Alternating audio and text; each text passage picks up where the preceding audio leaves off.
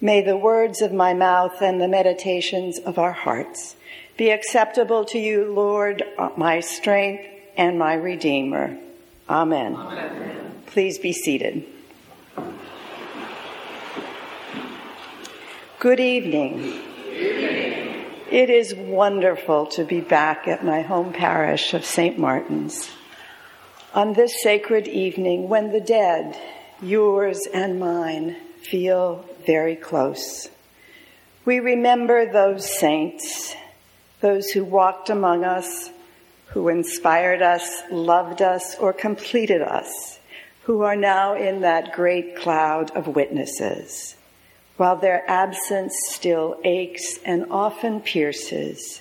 Tonight, in remembering them, we call them back to us. Tonight is a night for saints, yours, mine, and St. Martin's. St. Martin is the patron saint of this parish, familiar to many of you, and one who will be celebrated next Sunday on his feast day. He symbolizes us to our community and world, and you'll hear much more about him next week. First Lieutenant Henry Houston II is one of St. Martin's invisible saints, hidden away just off to the right of the high altar on a small memorial. I imagine most of you have never heard of him. He died on a battlefield in Champagne, France, on August 18th, 1918, and is remembered here as someone who stood up and stood fast for our country. I suspect he had something in common with Joseph Santoni, a personal saint of mine who died in Vietnam. I remember him this night, 8 days from Veterans Day, because like Henry Houston, Joey embodies what is noble about patriotism. During a time in our nation when it is so often cheapened and weaponized for political gain. Joey didn't have to go to Vietnam. For the last 18 months of his 3-year Army tour, he was assigned to the Honor Guard at Arlington National Cemetery. His family was relieved. He was safe. He would never go to Vietnam. But after participating in the funerals of young soldiers who did go, Joey decided it was wrong for others to serve while he stayed at home. So Joey Santoni volunteered for Vietnam. Angela Prete, his fiancée, didn't want him to go. They had picked out names for the 4 children they hoped to raise in a house overlooking the Cape Cod Canal. But Angela loved him too much to stop him, even if she could. The night before Joey left home, he wrote a letter to be opened in case he never came back. The letter appears in a book I wrote, Shrapnel in the Heart, about the letters and poems that were left to the dead at the Vietnam Veterans Memorial. Here is what he said, in part. Dear Angela, this is by far the most difficult letter I shall ever write. What makes it so difficult is that you'll be reading it in the unhappy event of my death. I hope the news was broken to you gently. God, Angie, I didn't want to die. I had so much to live for. You were my main reason for living. Please don't hate the war because it has taken me. I'm glad and proud that America has found me equal to the task of defending her. Most people never think of their freedom. Freedom, like breathing and circulating blood, is part of our being. Why must people take it for granted? Patriotism is more than fighting or dying for one's country. It is participating in its development, its progress, and its governmental processes. It is sharing the never fully paid price of the freedom which was bequeathed to us who enjoy it today, not to squander, not to exploit, but to preserve and enhance for those who will follow after us. I want you to go on to live a full, rich, productive life. I want you to share your love with someone. You may meet another man and bring up a family. Please bring up your children to be proud Americans. Don't worry about me, honey. God must have a special place for soldiers. Feel some relief with the knowledge that you filled my short life with more happiness. than most men know in a lifetime. The inevitable. Well, the last one. I love you. With all my heart, and my love for you will survive into eternity. Your Joey. Another saint of mine is Laverne Neely. We had nothing in common when we met in 1986.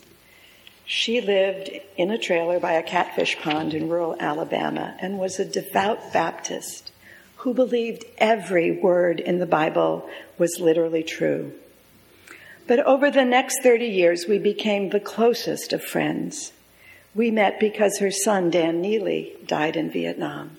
The 2-pound baby born at home, who was so tiny the doctor didn't bother to take him to the hospital. Laverne kept him in a shoebox by the stove and fed him gradually at first with an eyedropper. I just knew a little baby could make it. She never knew much about the details of how her son died. We met because of Shrapnel in the Heart and a letter that had been left for Dan at the wall by his first lieutenant. Laverne told me, I've been praying for 18 years for someone to tell me the story of how my boy died. And her son's lieutenant did. But then, unbeknownst to me, she prayed another 17 years to meet the man whose life her son Dan saved in trying to rescue him. And one day she did. God is so good, she said. Laverne had every reason to believe otherwise. Over the years, she buried all 4 of her children. She was left with her husband, who had been violent and abusive. But only the first 13 years of my marriage were bad, she said to me once in her quiet, matter-of-fact way. The beating stopped when her 13-year-old son took a shotgun and told his father if he ever touched his mama again, he'd blow his brains out. How did you keep believing in God when he was beating you all those years, I once asked her. Well, he didn't let him kill me now, did he? Years later, when her husband was dying, I asked Laverne how she kept going back and forth to the hospital day after day, week after week, caring for him with such devotion after all the things he had done to her. How could she be so faithful? Honey, I just pray to God to let me love his soul. The power of those words will never leave me. The choice is ours. How brave and how bold will we love? How deep will we trust in our God? How courageous will we be in our healing? Laverne personified the Beatitudes. She was poor, living on $9,000 a year. She was abused for over a decade at a time when there were no 800 numbers to call. And she lost everything that mattered to her in this world, her 4 children. But she knew Jesus was always with her. When her first child, Debbie, died in 1952, the nurse made Laverne sit outside the room on a chair in the hallway. While there, she had a vision of Jesus, lifting Debbie up into his arms.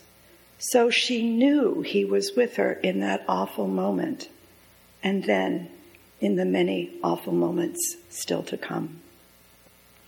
The Beatitudes come alive for me through Laverne. She is how I know Jesus is right where he said he would always be, with the poor, the weak, the sick, the suffering, and those who mourn. Listen for the whisper of the saints, your saints.